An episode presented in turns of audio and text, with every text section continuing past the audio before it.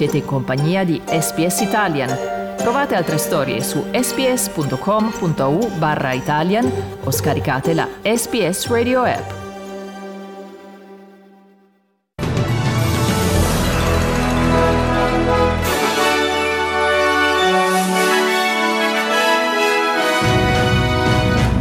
Per il mancato raggiungimento del quorum falliscono i referendum sulla giustizia.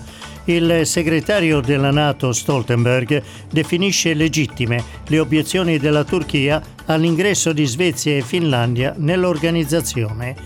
Accordo bipartisan raggiunto negli Stati Uniti per l'adozione di misure più restrittive sulla vendita e possesso di armi e nello sport. Domani mattina l'Australia incontra il Perù nella partita decisiva per la qualificazione ai mondiali. Qui Domenico Gentile con News Flash di lunedì 13 giugno 2022. In attesa dei risultati ufficiali, gli exit poll sul referendum in Italia indicano che l'affluenza sarebbe tra il 19 e il 23%, una delle più basse nella storia. Con questi dati, le proposte dei cinque referendum sulla giustizia sono falliti. Gli exit poll indicano che a Palermo sarebbe in testa Roberto Galla del centrodestra con una percentuale tra il 43 e il 47%. A Genova Marco Bucci del centrodestra avrebbe superato la soglia del 50% e quindi sarebbe stato eletto. A Parma sarebbe in testa Michela Guerra del centro-sinistra eh, con quasi il 44% e a Verona l'ex giocatore di calcio Damiano Tommasi del centro-sinistra avrebbe raggiunto una percentuale tra il 37 e il 41% rispetto al 27-31% di Federico Sbuarina del centrodestra. Negli Stati Uniti 20 senatori repubblicani e democratici hanno annunciato di aver raggiunto un accordo politico su una serie di misure minime per regolamentare meglio l'uso delle armi da fuoco.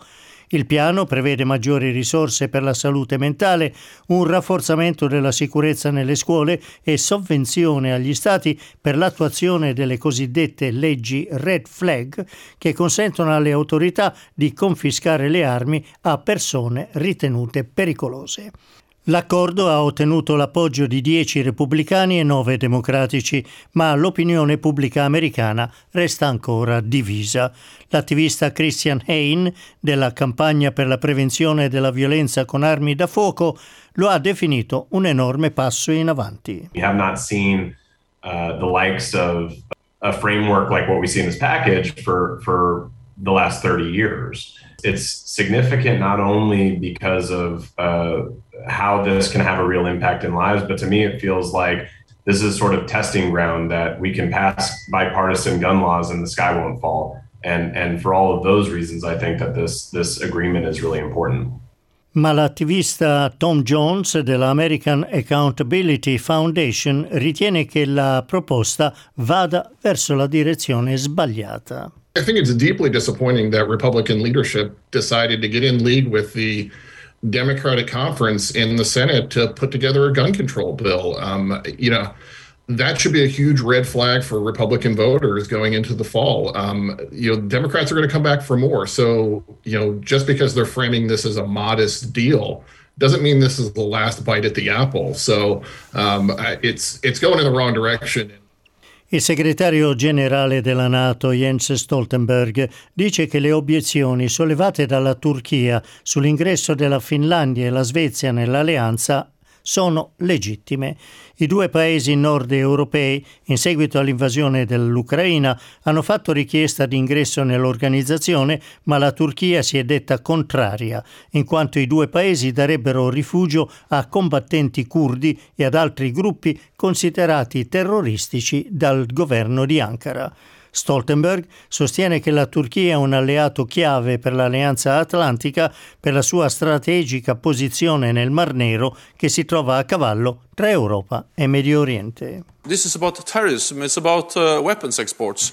And we have to understand and remember that no other NATO ally has suffered more terrorist attacks than uh, uh, Turkey. Uh, and also that Turkey is an important um, ally with a strategic uh, geographic location uh, being a Black Sea nation, but also bordering Iraq and Syria.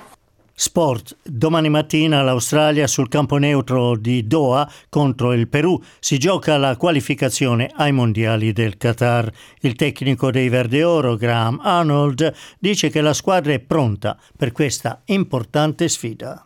Everything that I've been driving since we've been able to do this camp has been just been around, you know, making sure that we work hard and and you know when we lose possession we get back behind the ball and, and we make make things difficult for the opposition. And I think. Uh, you know, obviously, uh, uh, you know, a South American team, we haven't played them in World Cup qualifiers since 2005.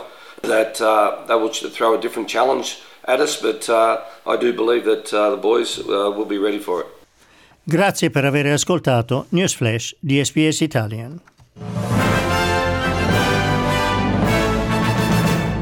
Pizza, lasagne, tiramisù sono piatti conosciuti in tutto il mondo, ma ci sono altre specialità, segreti nascosti che non si trovano su Instagram. Bruttini magari, ma adorati da molti in Italia e all'estero. Sono Massimiliano Gugole e in questa serie prodotta dall'emittente pubblica australiana SBS esplorerò le storie di sei piatti affascinanti per un ritratto inedito della cucina italiana. Scarrafoni in cucina, The Ugly Ducklings of Italian Cuisine. Ascolta la serie in italiano e in inglese sulla tua piattaforma per podcast preferita.